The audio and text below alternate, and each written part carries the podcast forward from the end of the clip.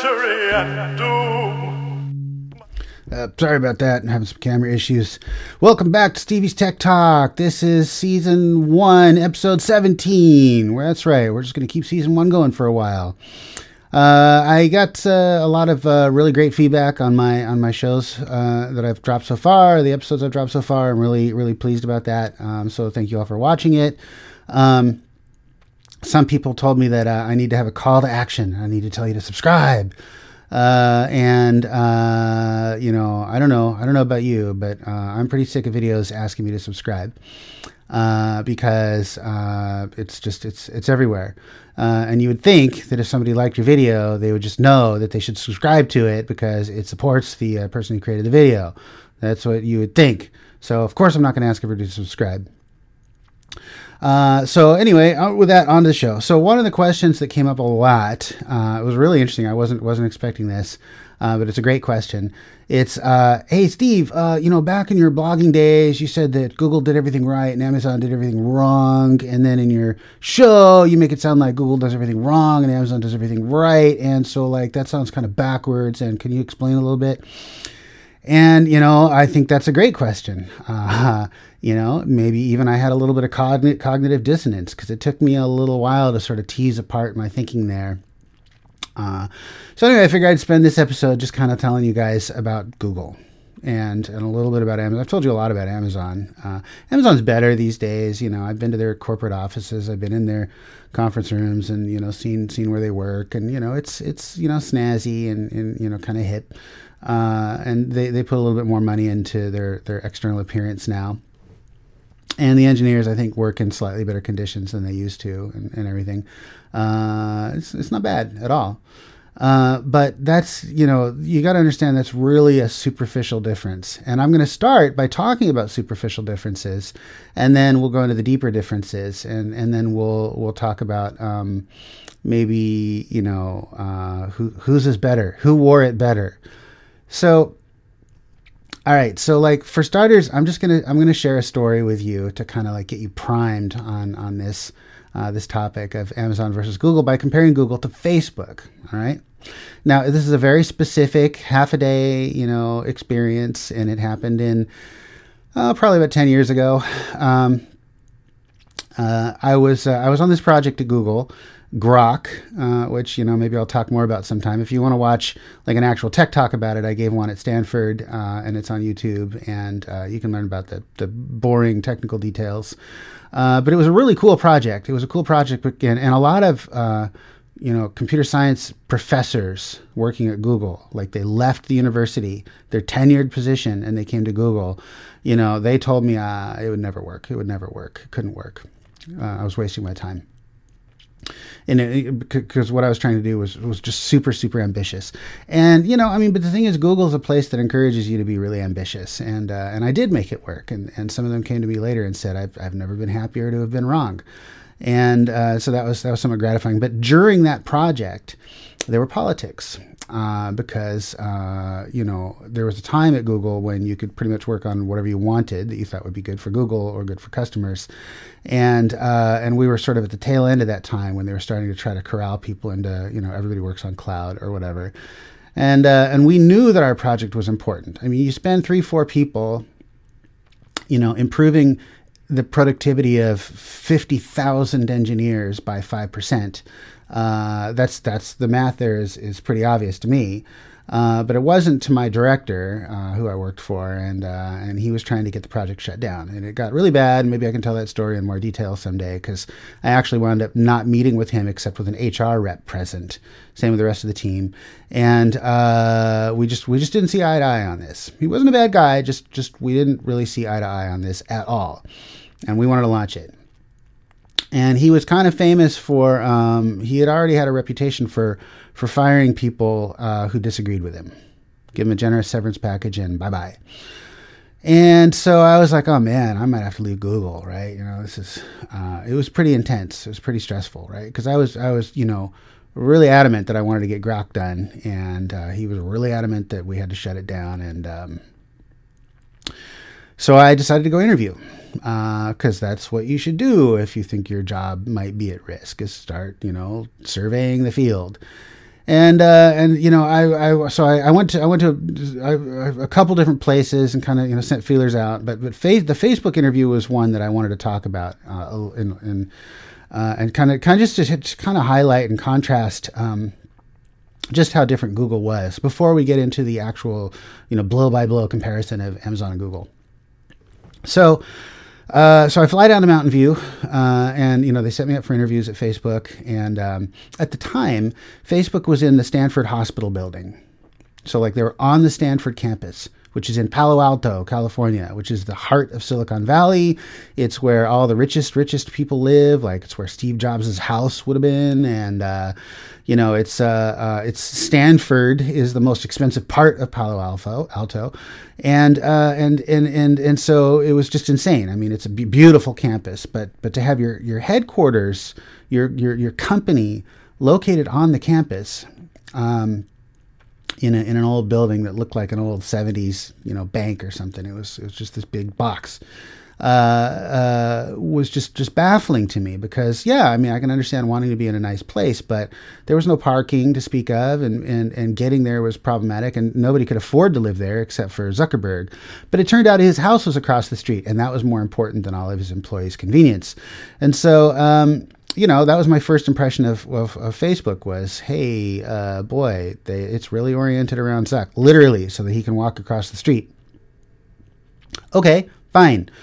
So I show up for my interview in the morning. I'm a little bit early, and uh, um, you know, so I go into the to the building and kind of you know register at the, the front desk. It's a crummy little tiny at the time. You know, it was a little just a you know, as big as a bedroom. I mean, the the the, the lobby, right? Just a couple of chairs, and it was kind of grimy, and there was a, a woman sitting at this this desk, and she was like, hey, yeah, sign in here. You got an interview. They'll be with you, you know, in, in, in twenty minutes or half hour or whatever it was. I'm like, okay. And so I'm sitting there, and, you know, I had been flying, and, uh, you know, I I hadn't slept in weeks. I mean, like, I was incredibly sleep deprived. You know, I'm not proud of that, and I'm not trying to say, oh, you know, that's good. I mean, I was stressed because I thought I was going to lose my job, and we, we had an ultimatum. I mean, we brought in a V P to arbitrate with this director, and the V P said, if you can launch C plus plus support by the end of the year, then you can continue doing the project. And the director agreed to these terms because he didn't think we would be able to do it. Of course, we launched C plus plus and Python concurrently at the end of the year, and it was a huge hit. And, of course, the, the project went on to be, be the most loved tool at Google. And um, and uh, the director got shipped off to uh, uh, far, far away. Uh, but, um, but you know, before then, I was, like, working, you know, one hundred, one hundred five hours a week. And uh, and I, I wasn't getting any sleep, and I was miserable. Don't go to an interview when you're sleep deprived. Okay, my my biggest takeaway from this talk is make sure you are well rested, because your mind will just do, and your mouth will say the dumbest things. I didn't do well in the Facebook interviews, uh, but it didn't matter, as you will see. So uh, uh, uh, uh, I get there, and I'm I'm thirsty, and I said to her, and I and there was a door, like. There was the front door when I came in, and it was a really narrow lobby, and like, you know, ten, ten feet in front of me was another door that led into the, the Facebook work area, which was, it looked exactly like those pictures you see of, you know, sweatshops in Asia where women have sewing machines. It's always women, and uh, they're, they're piled, you know, clothes piled up to the ceiling, and they're all working there to take the clothes away and put engineers in. And that's what it looked like. It was just completely open plan, uh, tables, you know, Uh, it looked like they were working inside of a basketball court, and uh, and I was and I could see a, a, a coffee machine inside, and I could see I mean just a cheapo you know uh, drip coffee machine, and I could see a uh, um, a, uh, a like a Sparkletts water you know station, and I was so thirsty, and I was also tired, and I needed some coffee, and I'm like I said to the woman at the desk, I said, hey, you know uh, do you do you think I could get like a like a coffee? And she thinks about it, and she looks, and there's a security guard standing at the door, or two security guards, and she kind of looks at him, kind of scared, and she's like, I, I, I don't, I don't think you can, I don't think we can go in there. I'm like, okay, what? Can I get some water? And she's like, uh, and she looks, you know, and you can, you can see the water's ten feet away, and she's like, I, I don't think, I don't think we can. But there's a Starbucks right down the road, and I'm like, okay, all right, uh, yeah, so I'll, I'll, I'll be back. I'm gonna go to Starbucks. So I drove down the road on Stanford's campus, beautiful campus, and got to Starbucks and, you know, ordered a, ordered a drink and came back and, and had my coffee, right? and waited for my interview to start. Uh, I did think it was a little weird that they wouldn't give me any coffee and, or even water. Uh, because at Google, when you interview people, you ensure that they have a very, very, very good experience, like from beginning to end, no matter how badly you do in your interviews. So, so I was like, whatever, whatever, let's just get these interviews out of the way, right? So I go in and, you know, they lead me back and um, eventually did give me some water when I was inside. Uh, and uh, and I got interviewed by uh, five, I think, or six consecutive twenty-three-year-old Caucasian male interviewers who all uh, were like, like just like, it was like they were all on coke. Uh, just completely wired up, and they were like, reverse link list, you know, how do you design a file system? And they're just all, you know, all these, you know, standard, bog standard, you know, old, old school chestnut computer science interview questions. And uh, uh, it was weird because they're all clones of each other, and uh, and they were asking me questions that had been banned at Google because they were too common, and it was the whole thing was a little, uh, but you know, whatever, you know, it was an it was an interview. Uh, and there was no food or anything. And then, you know, and then they sent me on my way. And, uh, and I was like, man, boy, that was, that was grueling. Cause it, you know, the whole thing took, uh, you know, probably f- four hours. Uh, and so, uh, so I was ready to take a break. So I drove across town, uh, over to uh, Mountain View, which is, you know, like ten, fifteen minute drive away uh, to Google's corporate headquarters in Mountain View, California. You know, where I'd spent a lot of time before. Uh, and, and you go there to sort of recharge, because one of the thing, one of the many, many things that Google does right that Amazon did wrong, at least at the time that I left Amazon, was that your badge, your Google badge, employee badge, would get you into any Google facility that wasn't like a secure data center, but basically any corporate office around the world. And I can't tell you how many times my wife and I would be in, you know, uh, on vacation. We'd be in, you know, some random place, you know, Montreal, right? You know, we'd be in Copenhagen, and, and we would just go into the office and we would uh, uh, recharge, you know, go to the snack station, you know, and uh, sit in the air conditioning and um, uh, just chill a little bit, right? One of the many, many, many perks of working for Google is that you basically got pit stops all around the world. And the biggest, you know, great granddaddy pit stop is the, is the corporate headquarters in, in Silicon Valley. So after my interview with Facebook, I drove across town and, and I was uh, and, and and I went in and I was like, all right, time to, and I st- and and I drove up and parked my car in their in their big spacious underground parking garage, and uh, you know I went upstairs, and it was like it was I swear it was like.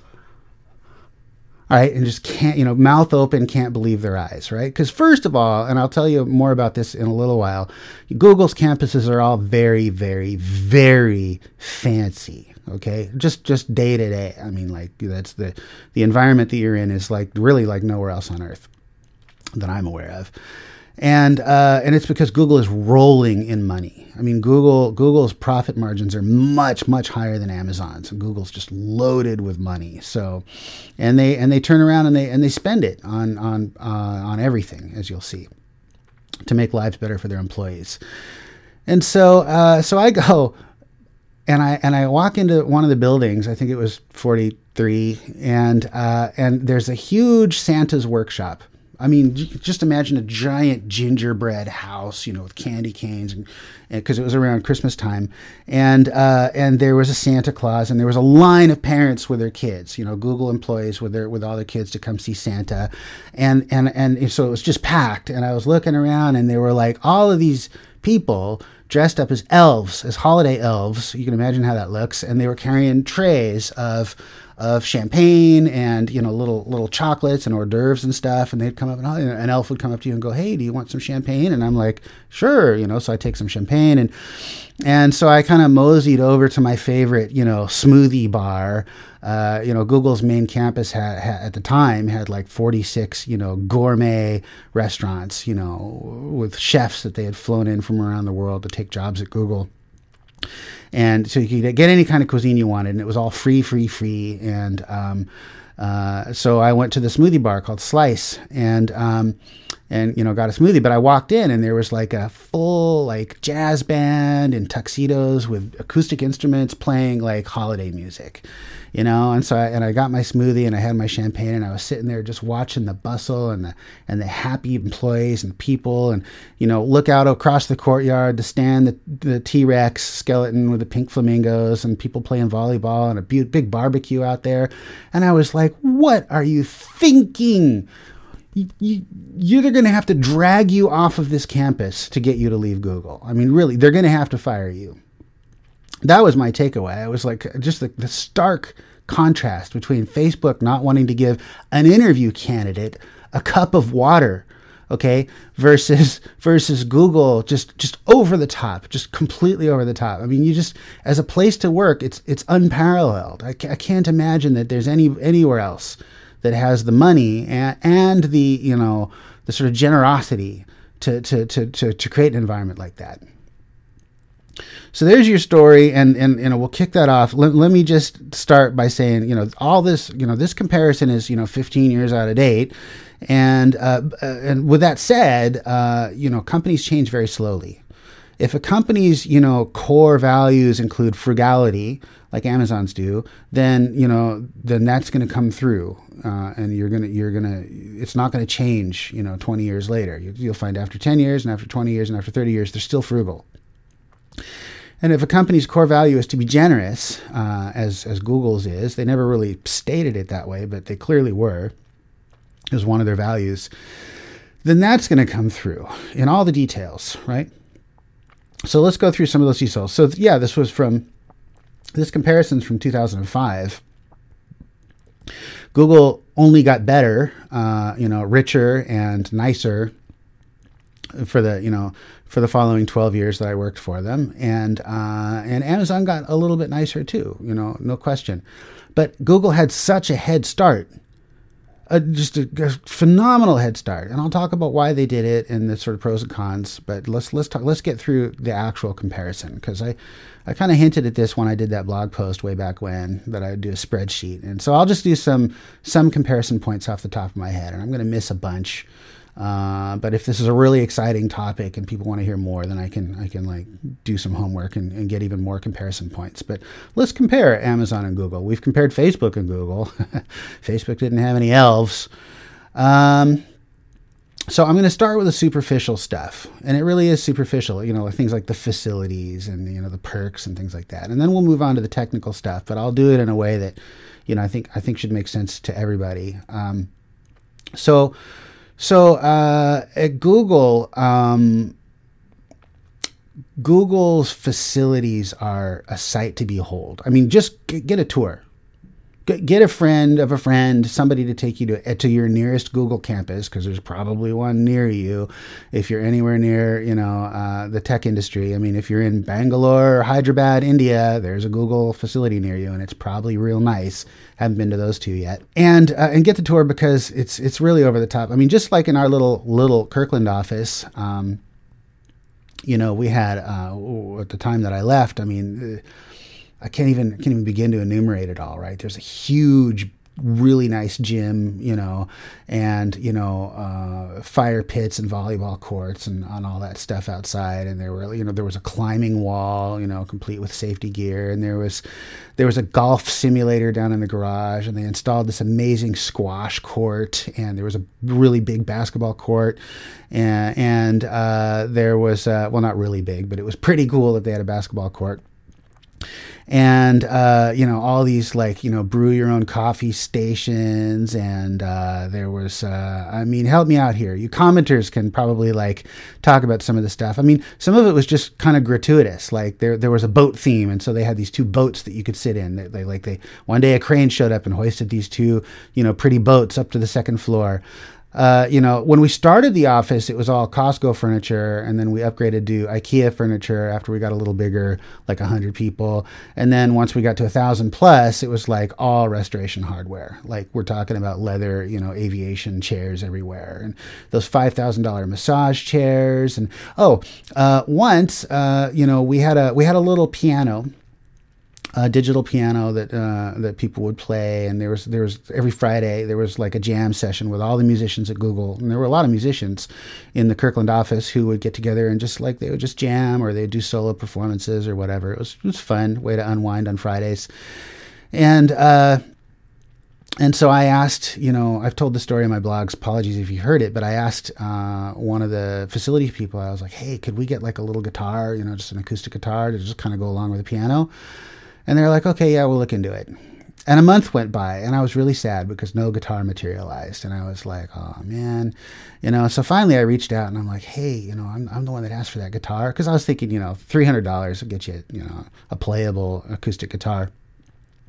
And so, you know, I, I asked about it, and, and, and she goes, oh, yeah, yeah, the guitar. She says, we had a meeting with, uh, with the directors about it, and um, and we decided that the best thing to do would be to open a music studio and be kind of a music theme in Kirkland. And so, so they opened a studio that had a soundproofed room with like a drum set and uh, a jam hub that you could plug into so that you could all play with headphones on and not disturb people.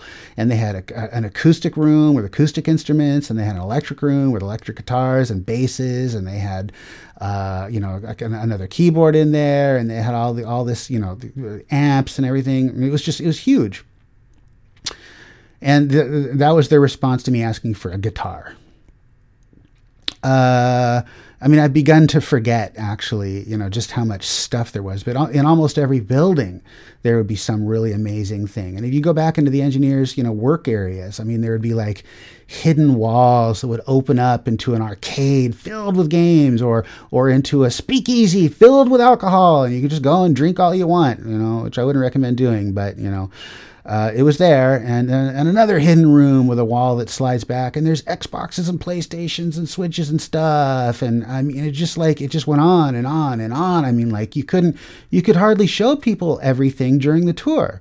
That's how crazy it was. And in Mountain View, you know, where the headquarters was, it was really over the top. I mean, when they moved into the headquarters, they had promised everybody, promised that we're going to get a swimming pool.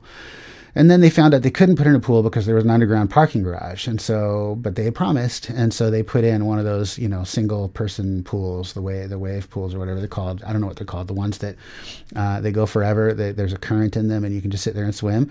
But because of state law, they had to have a lifeguard there. So as you're well aware, if you're in Google, uh, if you've been to the Google headquarters in Silicon Valley, there's a lifeguard who just sits there because obviously um, not that many people actually use the pool all day long.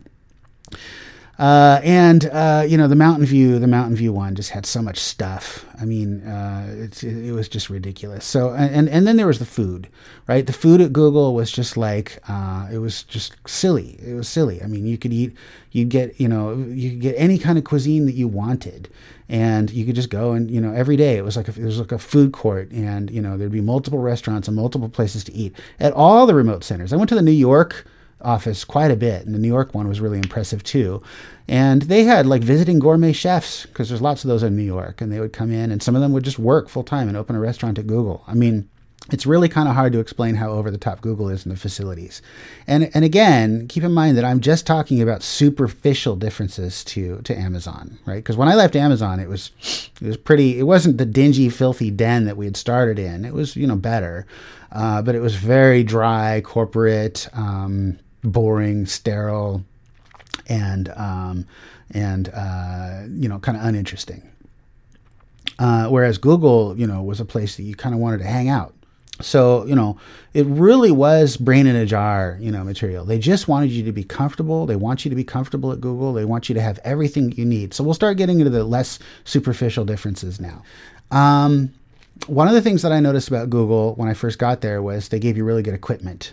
They gave you a really nice, fully loaded, you know, um, Linux machine, you know, like a, a, a desktop, you know, P C uh, for for your workstation, and they gave you a really nice high-end uh, Mac, you know, laptop, a MacBook. And uh, you know, the recruiter told me, you know, the the what the the philosophy is: if you, as an engineer, need something to get your job done, then you just get it. and you just you just put it in and they send it to you. And a lot of the stuff they had, you know, on campus, they had these things called tech stops. They had Google has tech stops. So tech stop is uh, it's a place that where that you go to get help with your computer, or you get supplies, like you need an extra power supply, maybe one for work, one for home, or you need some ergonomic equipment, a fancy keyboard, you need some speakers, anything, anything, right? They have huge racks of self-serve, you know, get your own connectors and adapters and cables and things like that. And, and there's people there who will help you. And, and uh, we're at Amazon at the same time, like two thousand five, when I left Amazon, there was one woman who was overworked and she sat at this grimy desk and her job was to sit there and say, no. No, you can't have any of that stuff. You can have this crummy I B M ThinkPad and, uh, you know, go put Linux on it yourself. And uh, and it was just uh, just just I was, the tech stops were just like, wow, that's that's cool. As an engineer, I no longer have to spend, you know, five percent of my time on uh, on ridiculous, you know, uh, uh, cabling and stuff, right? And if I have a problem with my computer, somebody will diagnose it for me and all that stuff. So so that was cool.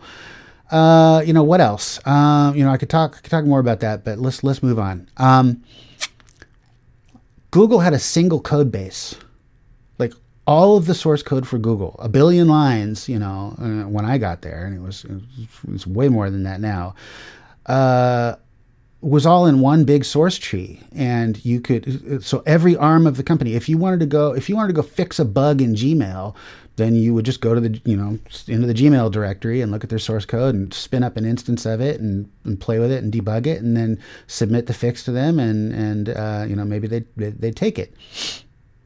Whereas, you know, all the ex-Microsoft people, you know, told me that the situation was just like it was at Amazon. Teams didn't have, there was no big centralized uh, source code repo, and and often you couldn't see each other's code. I mean, like at Microsoft, it was all battle and business units, share nothing.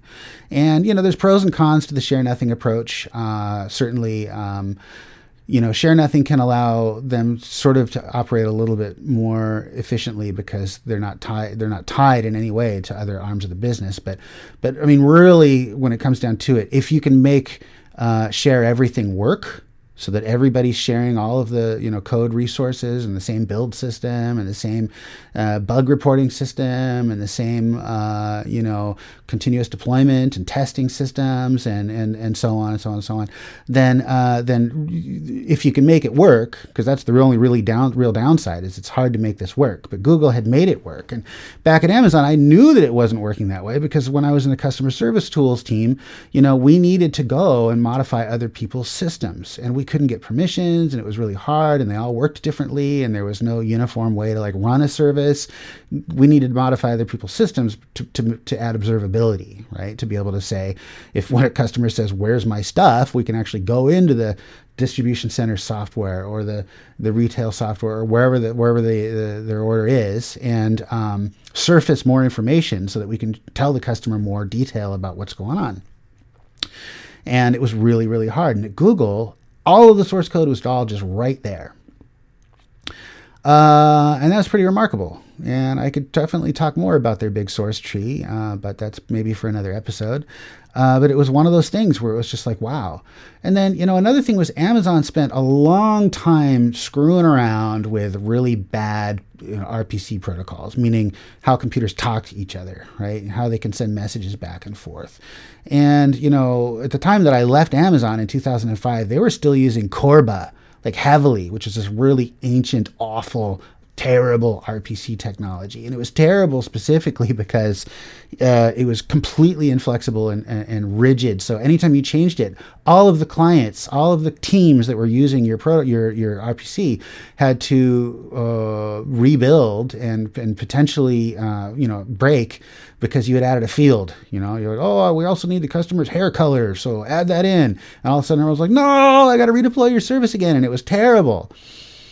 I came to Google and they had built their own R P C system called, uh, well, it's G R P C externally. I think it was Stubby internally. Yeah, Stubby.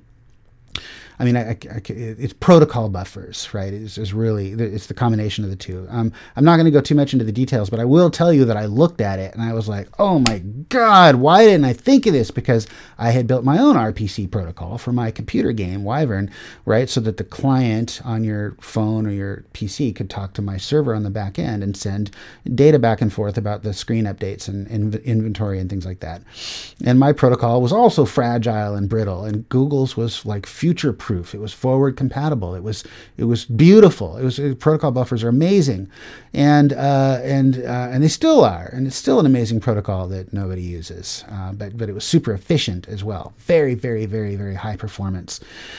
And so I was like, wow, boy, Amazon really screwed that one up, didn't they? And, you know, and the, and the list went on and on and on. Google had code labs, right? Where at Amazon, you were just on your own. You just had to ask other engineers and look at the code and try to figure out what was going on. And nobody ever wrote any comments. And at Google, they had style guides that were like forty pages long for each programming language saying how you had to write your code uh, so that other Googlers could read it and maintain it. And, and, and what that did ultimately was it made it much easier to transition between teams because there was like nothing new to learn. You, you'd go to a new team and they would be doing things exactly the same way the old team did.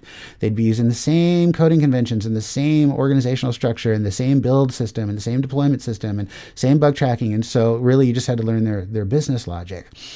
And it made team transfers much easier. Another thing that was different, I mean, there were so many things that were different about Google and Amazon. Amazon, it was really hard to transfer teams because they didn't have any coding conventions. It was the Wild West. Everybody could just do whatever they wanted. This comes back to the whole productivity versus freedoms argument that I made in episode, I don't know, whatever, seven. And and, I, and I'll say it again in, in, in different ways. Um, if you give people less choice, if you force them to be consistent and all do things the same way, they'll be more aligned and you'll get more productivity out of them. And this was this was very evident to Google. They were like, you can't just go off and use some random programming language. Like you can't just use Erlang because uh, you heard about it and thought it was cool. Where at Amazon, there was like the whole catalog was in Erlang for a long time. Uh, I take partial responsibility for that because I was blogging about new programming languages at Amazon and somebody took me a little too seriously.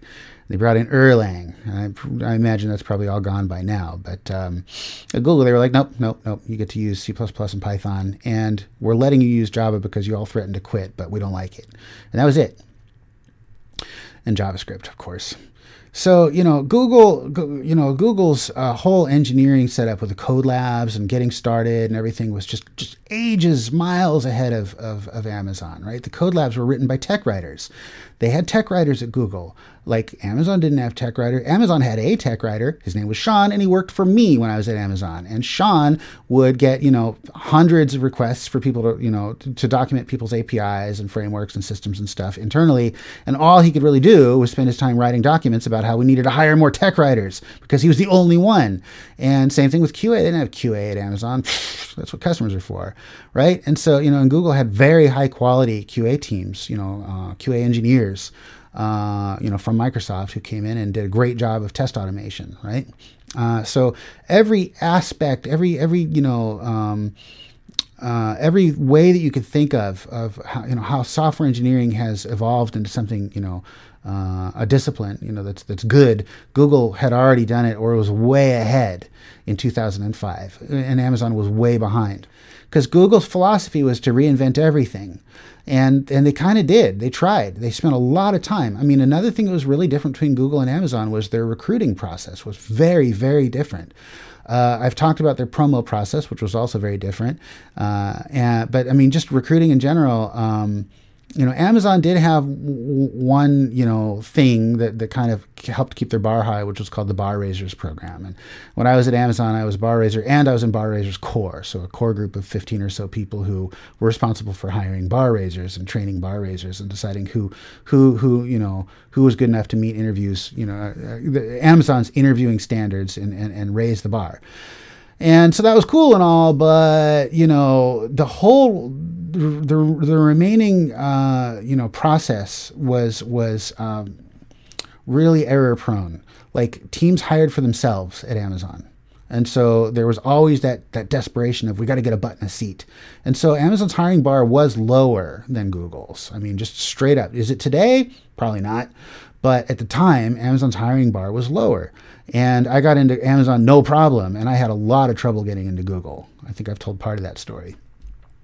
And uh, so I was like, you know, I was like, you know, somebody who just barely made it into Google. I, you know, you could argue that I actually was the dumbest person who ever worked for Google, and and there's some pretty good arguments in that in that uh, line. Uh, and whereas at Amazon, you know, I was, you know, Bar Raiser's Core, and I was on all the tech directors and this and that and blah, blah, blah. And it was just like, it was just, just because Google attracted smarter people. And it's because Google made it better to work at Google than to work at Harvard. Like my first week at Google, I was sitting next to a, a guy. His name was Mike. I'm like, oh, hey, I'm Steve. He's like, oh, hey, I'm Mike. I'm like, you know, are you new? He's like, yeah, you know, I just started a little while ago. And uh, boy, he was a morning person. He would get up at four in the morning to come to work. Uh, probably he was still on New York time or whatever, East Coast. But he, he was from uh, from from Harvard, and uh, he was a tenured professor. And and he just he was like, no, nah, I quit. He told me, he says, I just I just decided to quit and come to Google, uh, which is just unheard of, right? Nobody leaves tenure. And they told him, actually, no, you can't quit. They said, uh, you're tenured. That's what tenure means. You can't quit. There will always be an office for you here, and you can always come back. And he's like, eh, well, and I'm going to Google anyway. Because, you know, the compensation was just way better than the universities were paying, and the quality of work was way better, and Google would let him work on research, right? They had a research arm and, you know, all that kind of stuff. So, I mean, there was just no point in staying at Harvard. Uh, and the same thing went with universities across the you know the nation. I mean, like, uh, or around the world, really. Google had a very, very strong, strong academic bias. Uh, you know, Amazon had an anti-academic bias, okay? There were a lot of people at Amazon who just, like, they, they were offended when they, they, they tried to sneak over and go to Google. A lot of Amazonians tried to sneak over and go to Google. And uh, and I knew this, right? They're like, shh, don't tell anyone. But, you know, I'd see him come through on the interview loops, right? Uh, and uh, and they couldn't make it in because they and they'd be offended. They'd be like, why are they asking me about algorithms? I don't need to know no algorithms to get my job done, you know. And if you're a software engineer and you hear you hear that, you're probably like a little bit a little bit surprised that, you know, an Amazon senior engineer or manager or whoever would be offended that they had to be asked about algorithms, but. Um, But, you know, Google Google was pretty merciless when it came to, you know, weeding out people who didn't know computer science.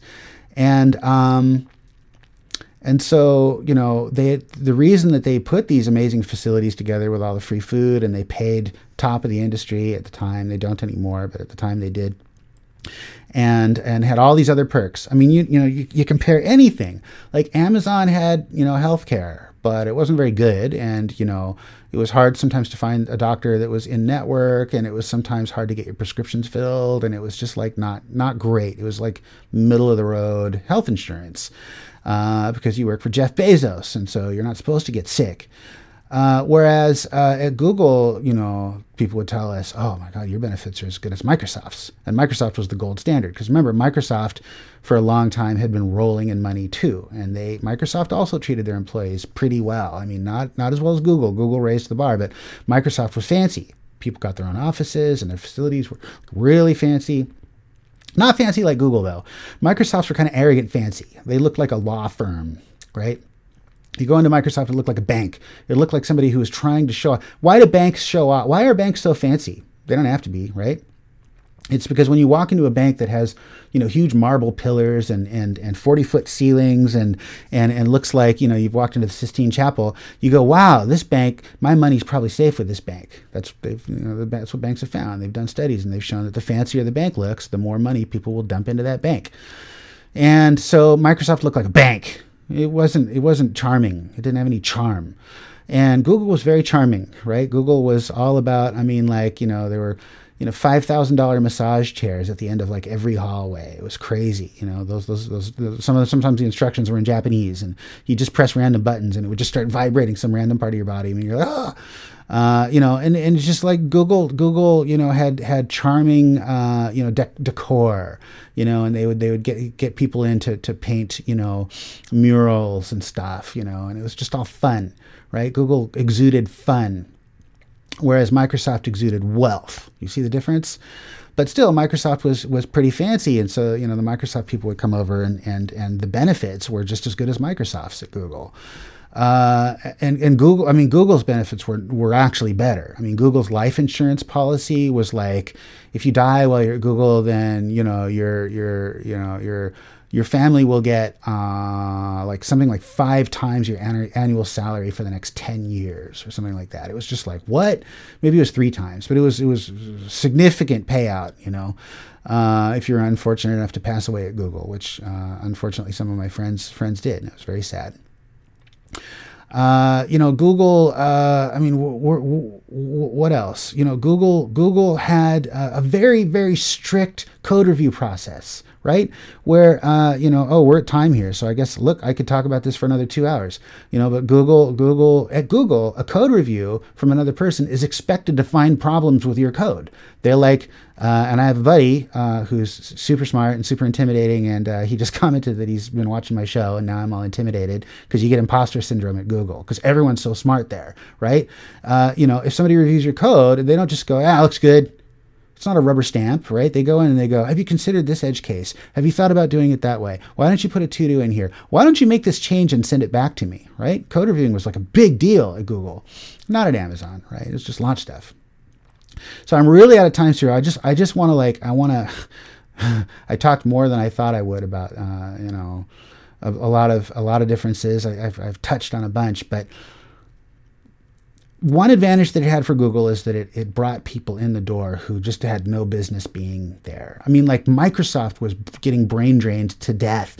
So many people left Microsoft who were really, really famous inside of Microsoft, and they just left to go to Google and, and basically start their careers over again. And they didn't care because they were just like, this is better. Okay.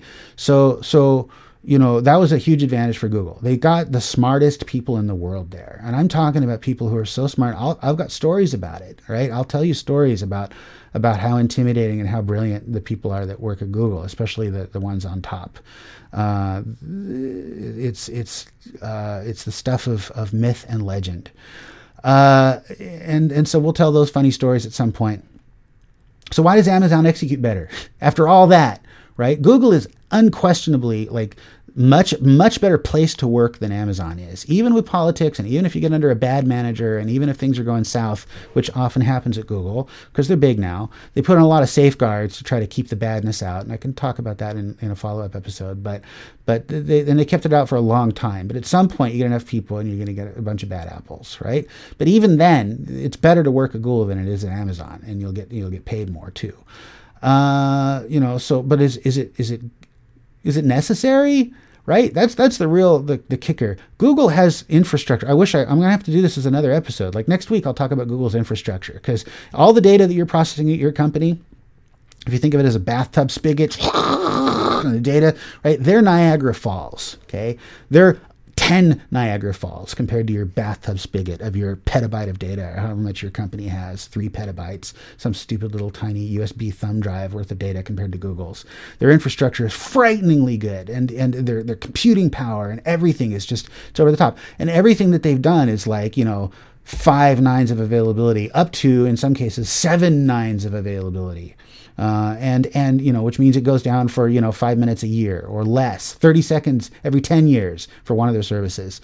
And, uh, and so, you know, uh, uh, uh, you can certainly build things to scale at Google. And we've seen that. Look at Google Docs. It's just eating, you know, Google G Suite is eating Office's lunch because Google is just so much better at scaling than Microsoft or Apple or almost anybody else.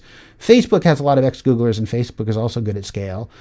But Facebook is different, right? Facebook is chaos. Fa- Facebook is not, uh, you know, as organized as Google, and they're not sticklers like Google in a lot of ways. And and and, and they even have signs on the wall that say, "Don't be googly" at Facebook. And and and yet Facebook is super successful. And Amazon doesn't have any of that stuff that Google had. And Amazon's also super successful with all their people who don't know about algorithms. And uh, and so you kind of look at it and you say, you know, it's really cool that Google did that. And being an engineer at Google is kind of heavenly, except when they're making you work one hundred hours a week uh, in some places. But, you know, it's it's pretty darn cool. Uh, so so why is it, you know, that Amazon's doing better? And did Amazon really need that? So uh, I'm way over time. It's probably a topic for another discussion. But, you know, what I learned was that you can get by on chaos. You can get by without unit tests. Uh, you know, you can get by. There was some book about Microsoft written about them in the nineties. I forget the title, but it had something like barbarians in it. It was just chaos and barbarians, and they would just just muscle their way to a solution and not do it right like Google. I mean, Google did things the way NASA would do things, right? I mean, we're there. It's like, we're going to go to the moon, so we got to get this right. And Amazon would just be like, get it done, launch it now, now, now. And you're like, whatever, you just, you just like, you know, you just throw it over the wall and hope it worked, and it probably didn't. And then you'd give the customer some gift certificates, and then you'd get it working over time. And then, right, it was all just spit and, and, and baling wire. It was all duct tape at Amazon, and kind of still is. Even in their cloud, I could see their teams kind of struggling with the, the tech debt that they've had, but they just make it work through, you know, just, just willpower. So do you really need to do it the Google way? You know, uh, I don't know, right? I don't know. You're going to get some really smart people if you do it the Google way. Uh, but, you know, we've also seen that, you know, smart people can do dumb things. So uh, anyway, it looks like this is going to be a longer topic. I hope that this was a good introduction to how Google does everything right and Amazon does everything wrong, when Google, Amazon is still executing better than Google. Uh, you know, different contexts. Basically, like my wife put it, Google does everything right for their employees, and Amazon does everything right for their customers. All right, folks. Well, uh, that's it's been a fun episode. Thank you for asking all for asking this question. It was a, a fun topic, and uh, and we will see you next time for Stevie's Tech Talk.